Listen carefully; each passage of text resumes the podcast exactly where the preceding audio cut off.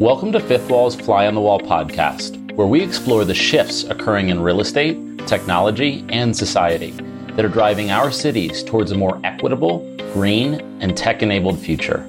I'm your host, Brendan Wallace. In today's episode, I catch up with Equity Residential President and CEO Mark Parrell. Mark addresses the current challenges facing multifamily real estate from pandemic related migration trends to affordable housing. He also touches on the company's forward looking technology strategy, its approach to attracting Gen Z tenants, and how it has navigated leasing throughout COVID 19. Enjoy the conversation. Well, Mark, thank you so much for joining. Where are you zooming in from today? I'm in suburban, lovely suburban Chicago. How about you?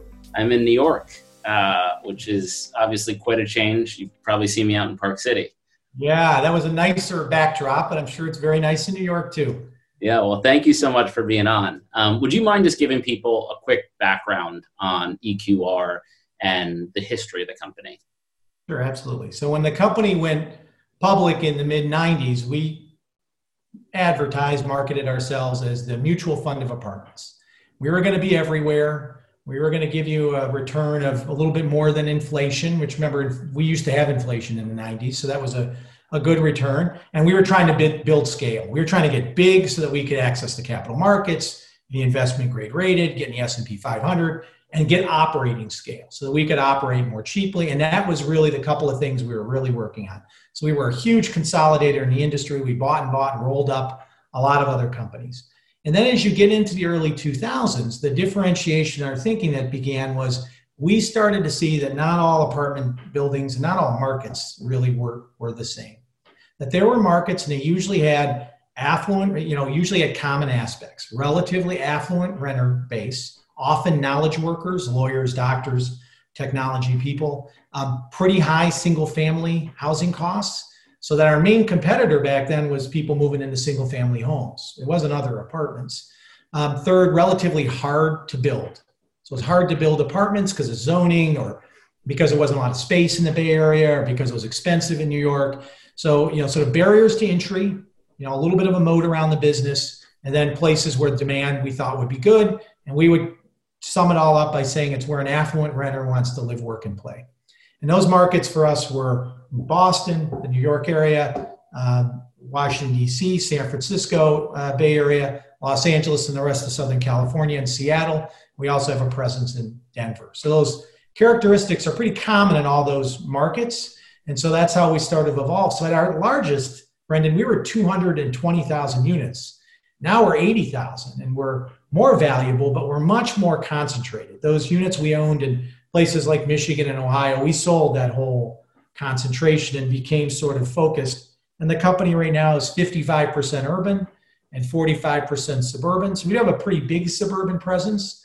So it'll be fun in this conversation to talk a little bit about uh, the difference between you know how the urban experience has been and and the suburban because they're very different. The suburban's been relatively unaffected, and uh, the urban obviously much more so. And I know we'll we'll talk about that in a minute. Would you say that there's been just an asymmetric impact in terms of the pandemic and the dislocations that it's caused on the coast versus in the interior of the US? Well, you know, some of my interior knowledge is less firsthand because besides Denver, which we only own five properties in Denver, I don't have as much except listening to the industry. I would say I'd split the country into three pieces. San, the city of San Francisco, Manhattan, Brooklyn, maybe all of New York City, um, Boston, Cambridge. Those areas are very challenged. Those are places where the quality of life really went down. They were very high density locations to begin with. People, you know, really the occupancy there is in the high 80s, low 90s, very concessionary environment, you know, just different. Then there's the other urban locations, and Washington, D.C. is a good example. The buildings in D.C. don't tend to be as tall as New York. It still is a pretty, can be in spots very dense and that market's held in there for us. Part of that's the government backdrop, but also even our urban sites have done okay. They have not, it hasn't been a step function down, it's been a more gradual down. And then our suburban locations, which by and large have held in there. Um, in Southern California, our rents are actually higher than they were a year ago this time. Places like Seattle, they're down, but not much. So some of these suburbs for us have really hung in there. Um, our private and public competitors that have only Sunbelt suburban portfolios have done better in the last few months than we have, just like we did a lot better for most of the 2010s through you know 2016 17 period so there is a cycle but right now it's definitely cycling uh, against the urban especially those big three urban centers i would say right and, and I'd, I'd, be curious to get your perspective on just like covid at a macro level and maybe we can like go from uh, a very myopic view to a very grand view kind of zooming in from like what was eq response um, what do you think the impact is on multifamily and, and rentals generally and then I'd love to get your thoughts on cities. But first, maybe what was the initial reaction when when COVID happened for EQR? I mean, just the team, we were shocked. I'm sure right. really everyone who says otherwise probably unless they were at the CDC probably is is not not not prepared. So we we saw that we were shocked we were we were surprised and the whole outcome was of course uh, much worse than any of us I think could have imagined. Um, I think the thing I heard said about the pan- pardon me the pandemic that was the most wise is it accelerated the rate of change of things that were already going on. Mm-hmm. So we've seen all of us, pardon me, the the pressure retail was on. There's just a lot of pressure on shopping centers and retail. And Amazon, and we that was all known and we felt it, but it was felt like that was going to be a gradual decline. And then it wasn't anymore. It was accelerated.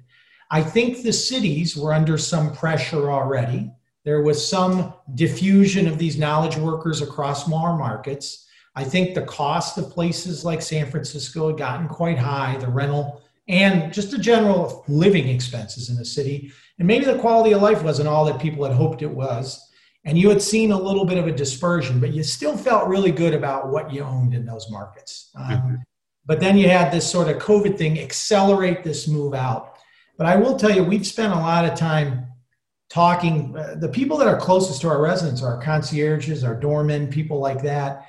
And our folks that have left us in New York, they always say, we want to come back. When New York's worth coming back to, we want to come back. When we look at where our residents move to, because we see their forwarding addresses, they've moved to suburban New Jersey. They haven't moved to Vermont.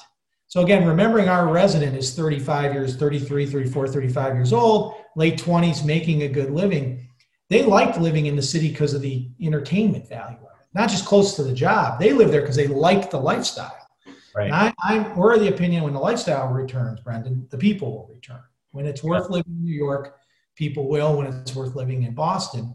So we think we're a, a sort of win, not if story uh, in the urban apartment world. Whereas these cities improve, public health emergency dissipates. Some good news with JP Morgan, right? Asking, from my point of view, asking or telling their you know traders and some of their other employees to come in. We hear that a lot. I don't know. We feel, and you and I had a little conversation about this preceding this, but we feel like at EQR you do lose the culture when you're not together. Yeah, it doesn't mean remote work isn't going to be a permanent part of our world at Equity, but I, I think not being with the team. We now we have small groups of people, and I'm part of that, that sort of 10% that go into the office. I love those days I go in. I can get so much more done face to face, eight feet away from you than I could no matter how long the Zoom, because we can feel each other a little bit more, especially when you have new hires or when you're doing transformational change. Yeah. So I'll sort of stop there. So I feel like COVID just was an accelerant to everything that was happening already. The prevalence of technology that you know you represent is just accelerated. You know, it's just it's everywhere now. It feels like that across so many sectors, and uh, it's interesting even thinking about the distinction between like retail right which which really is being disrupted like the actual concept of retail real estate is being disrupted but no one's ever figured out how to disrupt a roof over your head mm-hmm. um, that, that is a very hard thing to disrupt and so that there seems to be like a durability to multifamily that's always there and uh, one of the questions i have is it feels like uh, covid has almost thrust more into our home and our living space than people ever imagined. And so the importance of it, the primacy of, of your home in your life, it's now your gym, it's your your school, it's your office, mul- multiple offices even. It is kind of everything. Have you seen that at all in how people are thinking about the the kind of apartments they want as as distinct from just like eight months ago? Yeah, and not only our prospects, but us. I mean, I'll give you an example. We we generally have pretty good to very good because we spend a lot of money and time on it. Internet in our common areas, mm-hmm. as well as internet, you get it in your unit, right? We try and make sure you get a phone signal. We we actually look for that when we're buying new apartment buildings. And when we develop, we think about that as we put the materials together. But we never worried about connectivity in the hallways and everywhere else. That wasn't a big thing for us. So property wide Wi Fi. So if you're a resident, you want to be connected now all the time. Technology is even more ubiquitous. So the idea that we get that and we're able also, by the way, then to light up the building and do, you know, the Internet of Things is much more effective when it's across the whole building. You can balance your air conditioning load. You can do all these things. You can open doors. So, one of the things, Brendan, I'd say is our residents become much more demanding about technology. They want it to make their life better. We want them to come, so we need to do that. We also want to make our, our processes more efficient. And so, to your point, internet everywhere in a building is a prerequisite. And we're having a lot of conversations about, for us, it's fairly expensive to retrofit a building. Building a building already is one thing from the ground up but an existing building, especially some of our towers, you know, they're pretty thick. I mean, they're rebar and concrete, and you just, right. just put wire in there. It's a little bit of effort and money. So I think you're going to see us in a matter of a few years light up almost every building so that we can both provide what I think our resident demands and also start to use things like, you know, if you were a maintenance person in our property and I was downstairs, I mean, the ability for us to easily communicate for me to bring something to you, for me to uh, remotely unlock the door of a resident we know is not home so you can tend to a maintenance request. All those, that depends on, you know, the internet being more widespread in our built environment. And it's, it's more selective. It's like it's in your unit, and it's in the common area, and we need to take care of the in between. And I think you're going to see a big push by us and others to light the whole building up. And and this actually kind of draws in something we were actually talking about before we started recording, just the advantage that being big and being institutional confers in the real estate industry. It, it, it, almost feels like real estate as an industry has institutionalized and has been concentrated in major institutionally operated, institutionally owned players. And now with tech colliding with it, you need to have free capital to experiment and to try out new things. And EQR has had such a forward posture on tech and innovation, and that obviously is probably paying huge dividends for you right now because again, this this COVID crisis has kind of accelerated trends that were already afoot. I'm curious how you've seen that play out, and in particular about leasing. Like, how is leasing activity different, and how is tech changing that today? And what's the advantage that, that you're seeing from some of your early investments in tech? Yeah, so it's really great to to be part of that partnership because we get a lot of ideas. It's not just the capital, as you know, that attracts us. So leasing, we had a program we had talked about on our earnings calls of going to a mostly remote leasing model by the end of 2020. That's what we said we would do to our board. We had that. Michael Manelis, our very capable chief operating officer, and his team were rolling that out in February, and we were very proud to have rolled it out to 30 buildings out of 300, and we were making progress. Well, then of course, COVID came, and in the matter of two weeks in late March and early April, we became completely remote leasing. And pretty soon, by you know May, when the pandemic when people were less afraid to even leave their homes, we were leasing more, meaning we were signing more leases than we were per week than we were before, the same week the prior year. So we were clearly able, out of necessity, to do something, but we still wouldn't have been able to do that without technology. The ability to communicate. baseline almost. Yeah. For our system to be able to route phone calls that people made or email inquiries to be able to do all that. Okay, Brendan is has checked in. He's interested in one of our properties in Brooklyn. And then I know that, and you've told me your interests, and then I can show you the unit. And by the way, we've got, you know, Matterport, whoever has gone around and videoed the unit so you can get a feel for it. And maybe you're going to ask me to go and we'll get on the phone and I'll actually show you the unit in person. We did a lot of that where people didn't want to go themselves, but they wanted someone to say, you know, how deep is the closet? Put your hand in there, you know, and we did a little bit of that. And and our teams, to their credit, did a great job and it really turned out well. And so the first time we'd meet you in person, you'd come to the property, show us your ID, verify your identity. We'd hand you the keys in a packet kind of over here. We'd never sort of touch each other. And you'd go up and move your stuff, your movers, or you would, and, and you'd be a resident. So it was, and we replicated this process thousands of times. And this was from nearly a cold stop in terms of what we thought we could do mentally. But you're right, we had all the technology to do it. Right. And then we all of a sudden we harnessed the will and the team blew it away. And we're never going back. I mean, we're never going to be mostly in person leasing. There'll be some of that. Gone, Has it been more efficient? Have you actually noticed that just on a cost basis and a time base, it's more efficient what you're doing now? Well, there's sort of three flavors of, of leasing. There's the sort of in person tour where I walk you around as the leasing consultant. There's the self guided tour where you show up at the property, you've pre registered, you give me your ID, I give you a key and a map, and you go see just this specific unit, the amenities, and you come back. And then there's just the totally remote, completely tech enabled experience.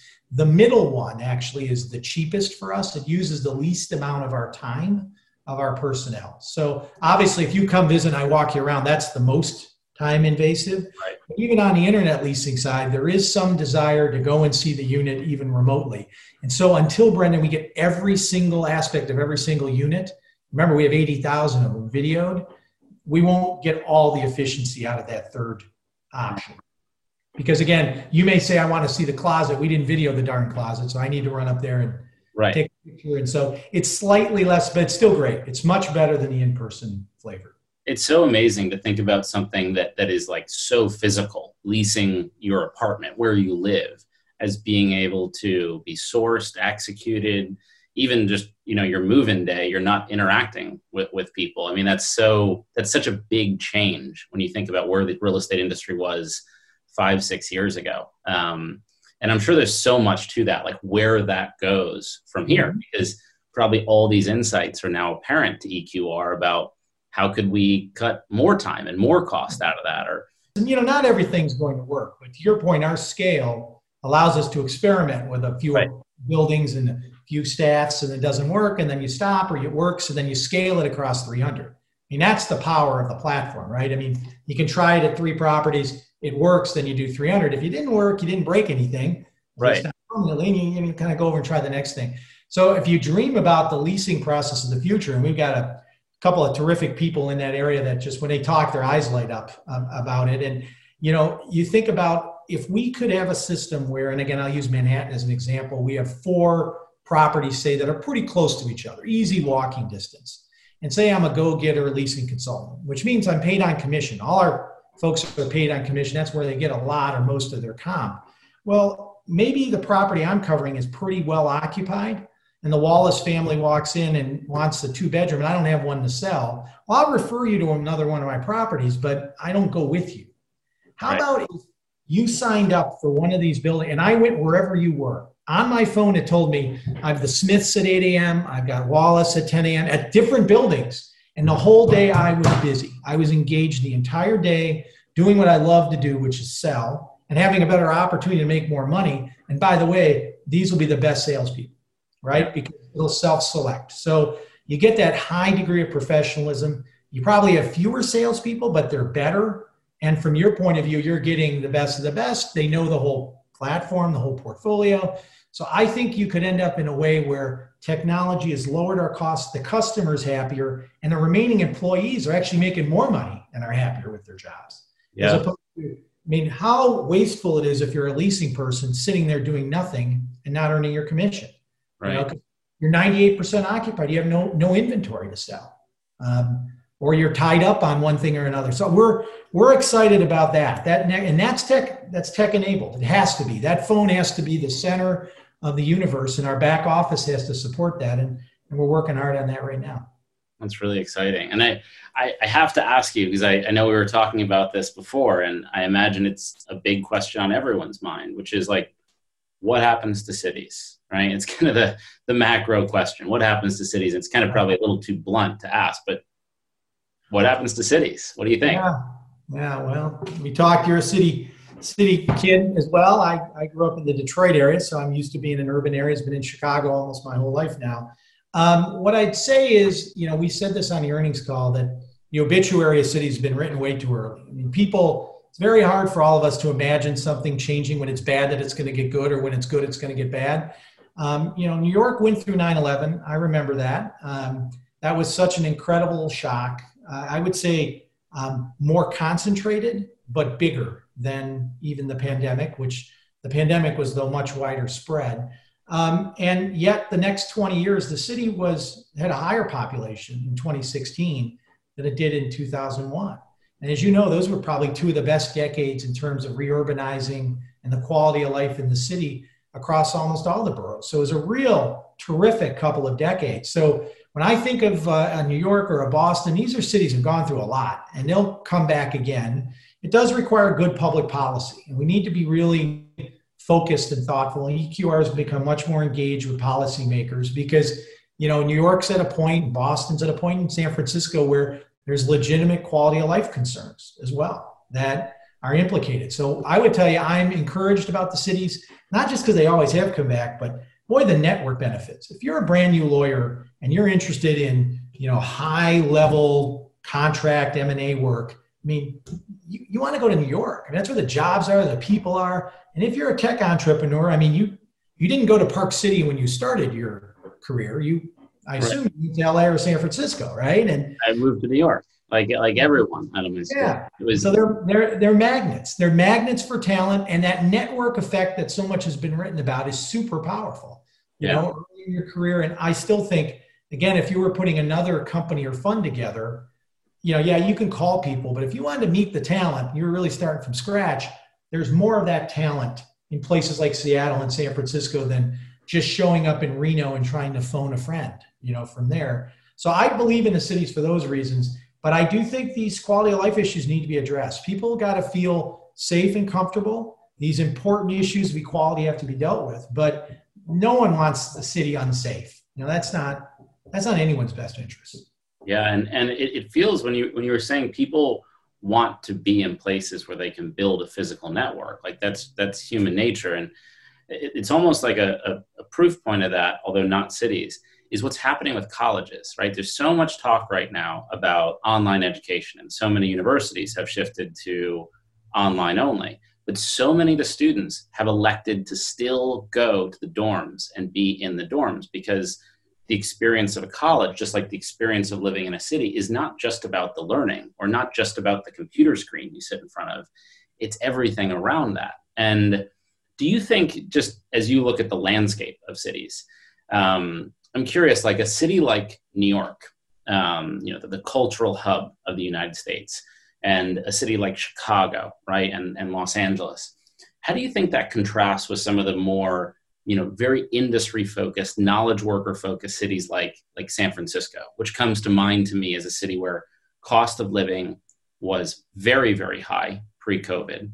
Um, and it also happens to be the seat of you know this one industry tech that will probably virtualize the first and the fastest. Um, how do you think about that do you think there'll be a dispersion in the outcomes of these cities yeah. i think i'll take it a step further and say i think there's going to be knowledge workers, tech workers are clearly dispersing. Yeah. Places like Austin, Texas are very appealing. Denver.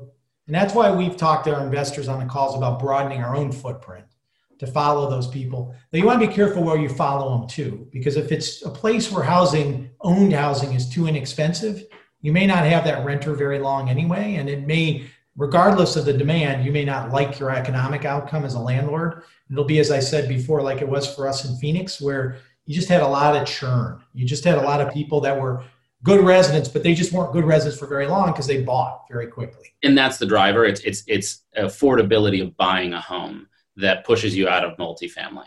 Often, yes. But the big difference with millennials has been not only have they made this lifestyle choice, really enormous impact. When Sam Zell and I talk about this, he emphasizes all the time, just our chairman, about getting married later, having fewer children, and just we all know that was really important, but it was it, it matters for everything in the apartment business. So mm-hmm. millennials are doing everything 10 years later. That meant that they were my residents and will be my residents, our company's residents longer. So that's hugely beneficial. The other thing the millennials don't have those down payments because they have student loans and other. So we talk about a lot of our residents as having terrific income statements and tougher balance sheets. Mm-hmm. So, you know, maybe to the other side of the argument, maybe they go to Phoenix and they have to rent because they for a while they need to save up that down payment because they haven't been all that thrifty and they've got a lot of debt and you know they need to work through that so i think you're going to see some knowledge worker dispersion of these older millennials the real interesting group is this gen z the group that's going to start to graduate from college. I have a daughter uh, who was born in 2000 it's just the very beginning of that group. And what are their preferences? And we're doing some work to try and begin to guess at that. Because again they're too young to have expressed clear preferences but are they like their older brothers and sisters where they want that urban lifestyle? Has the pandemic affect their thought process? And i think that's a really interesting line of inquiry and you know we're kicking that around that's really interesting. I'm, I'm curious are there any kind of formative thoughts or formative theses around what how is gen z different than i guess my generation the millennial generation? Like how what is the distinction in behaviors and especially around real estate?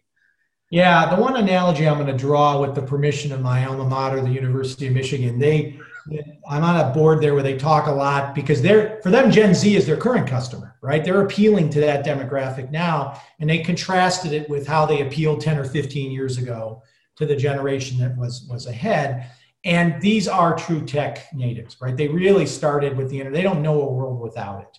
So they're much more comfortable in that regard. They're less comfortable interacting directly, like considerably less comfortable interacting directly than millennials. And millennials are less comfortable than my generation. So there's a, you, know, you communicate with them differently. They really, I would have been honored to have received a phone call when I was 18 years old from anyone important at a university I wanted to go to.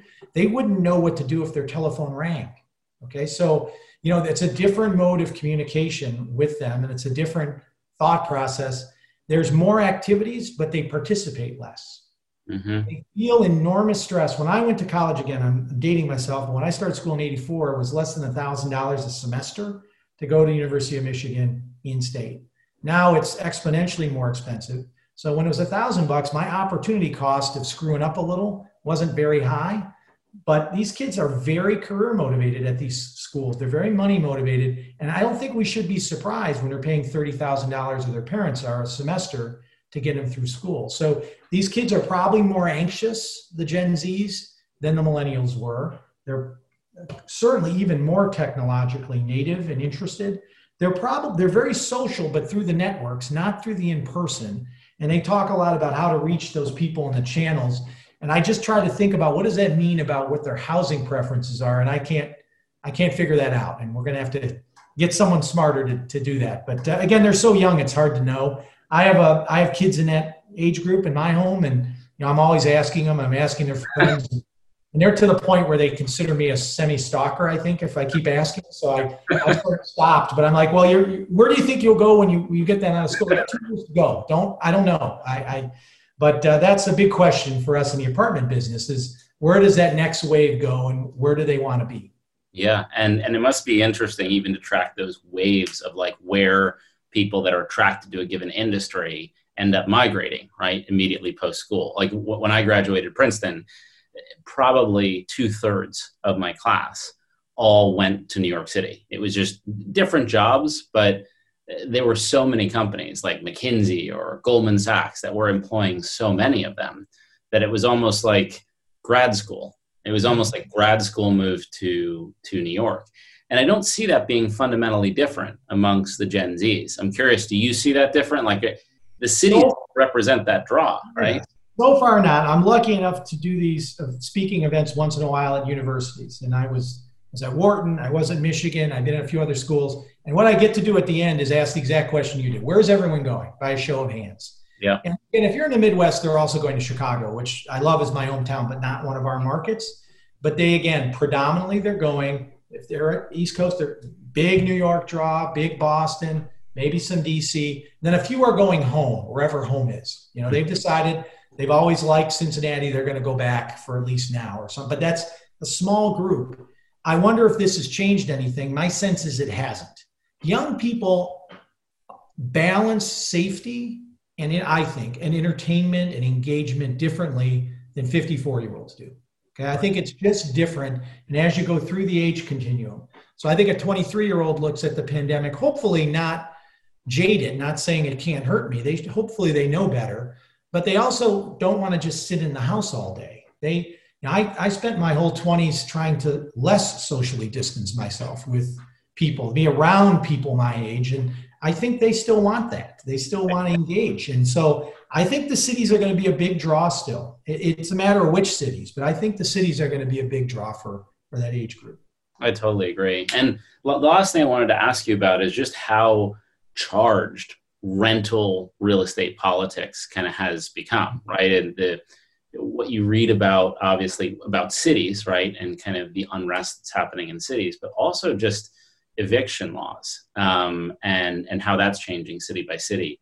Um, how do you think about that long term? Right, it's a big change versus six months ago. Do you think this is this kind of the environment we're seeing today persists, and and how do you think about you know reacting to that going forward? Yeah, great question. So I think if you're a leader in housing, you have to acknowledge there is an affordable housing crisis. There are certainly a lot of people that can't readily afford housing or have substandard housing in the United States. Then you have to ask yourself how that gets fixed. And this is where that policy making advocacy that the industry does, and I do, and others do uh, in the industry, you know, a lot of stuff can be improved by government, public private partnerships, and by changes in regulatory standards. So places like Minneapolis, they got rid of single family or or permitted more permissive multi-unit dwellings in areas that were single family only zoned. That's a really smart thing to do. Right? You you want to protest or be upset that there isn't affordable housing. The way to correct that in desirable places like the Bay Area is to build more housing. And that's the answer. It isn't there isn't any other answer. Like you don't if you want more potatoes, you don't limit the amount of acreage planted for potatoes. I mean, you you push that. So what we make as a message, or we try to get across as a message, is listen, we need to work together to figure out a way to build more affordable housing. And I'll use my part of the industry, the upper end, because we're in the upper middle income bracket. Our residents are from uh, the information I gave you earlier. There's plenty of supply. I mean, we we fight supply. So where the private market is allowed to build and is incentivized to build, they will solve that problem. There's plenty of units being delivered. So, how do we as a group, the government and the private sector, work together to make sure that not just the person who is the consultant, the tech engineer, but the folks that are your public safety workers, your teachers can also live in the same neighborhood? Because that's what makes cities vibrant. It isn't just the upper 10%, it's yeah. everybody and there's there's cities doing that. Again, places like Minneapolis, there's these good conversations. Some of this is definitely the regulatory stuff. So to talk about what happened in the last six months, the beginning of the pandemic, the landlords all got together even before the eviction moratorium. And under the, I think, excellent leadership of the National Multi Housing Council, our industry association, we put out a press release. EQR put it in our own, we did a separate release on it. We're going to follow the following rules. We're not going to evict anyone. We're not going to raise rent. We did all these things because you just couldn't evict people March 30th. That was wrong. Okay. There was going to be a financial cost, but we just couldn't do that. Well, then the government started to put in these moratoriums, which that was fine because it was an emergency. The problem we now have is that the moratorium has become part of solving the affordable housing crisis. Mm. This thought process that we're never going to pay rent again or we're not going to pay. I mean, EQR pays $400 million a year in property taxes that supports those public safety workers in the cities. If I can't get paid my rent, I can't pay that. I can't keep 3,000 employees employed. I mean, it's really a thoughtless, this next step is very thoughtless, I think. Right. Sort of initial moratoriums were very justified. But now you're getting to the point where it's either a political stunt or it's done out of some desperation with no long term plan. What is the sounds like it's being conflated with with the housing shortage and, and the affordability challenges in cities? They're taking it's they're t- I would argue some, not all, because a lot of people are very well meaning or yep. they have different issues in their particular city, but you know, there are folks that are clearly taking advantage of the pandemic, trying to, you know, hurt landlords, hurt private ownership of residential real estate. And that, I, I mean, it, that's wrong.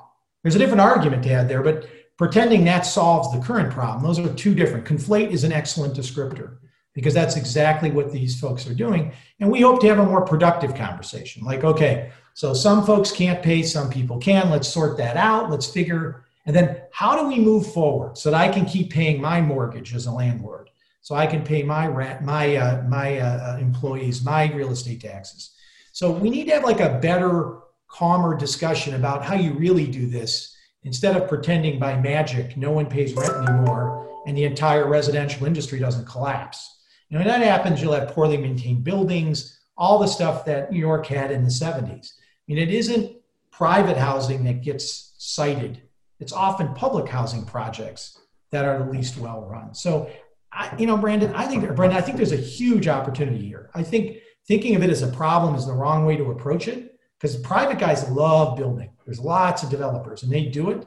It's just the government has to help them get out of the way, maybe open up some public land and work something out here. We can move forward. But uh, yeah. we'll one would one would hope that you know th- this crisis we've all been through and kind of the, the downstream impacts on real estate in particular just will create a new opportunity, right, for the private sector private real estate owners to collaborate with the public sector in a way that they're not talking past each other. And I think the danger, right, is that issues get thrown together that really were issues that predated COVID and predated this crisis, um, and issues that are very expedient that we're dealing with right now. Um, and it seems like that's so hard to do, but it does seem like you know you'd hope cooler heads and you know the the well-intentioned private sector advocates and the public sector should work together like that. Um, well, Mark, this has been awesome. I've, I've really appreciated this, this whole conversation. So thank you so much for sharing your thoughts and would love to uh, hear more as this unfolds. And we've valued the partnership with EQR so much. Uh, so it's a pleasure to talk to you. Thanks, Brendan. Thanks for having me on. And again, we appreciate working with Fifth Wall. Awesome. Thanks, Mark. Thanks for listening to this episode of Fly on the Wall. All of these episodes and more are available on our YouTube channel. To learn more about Fifth Wall, visit our website at www.fifthwall.com.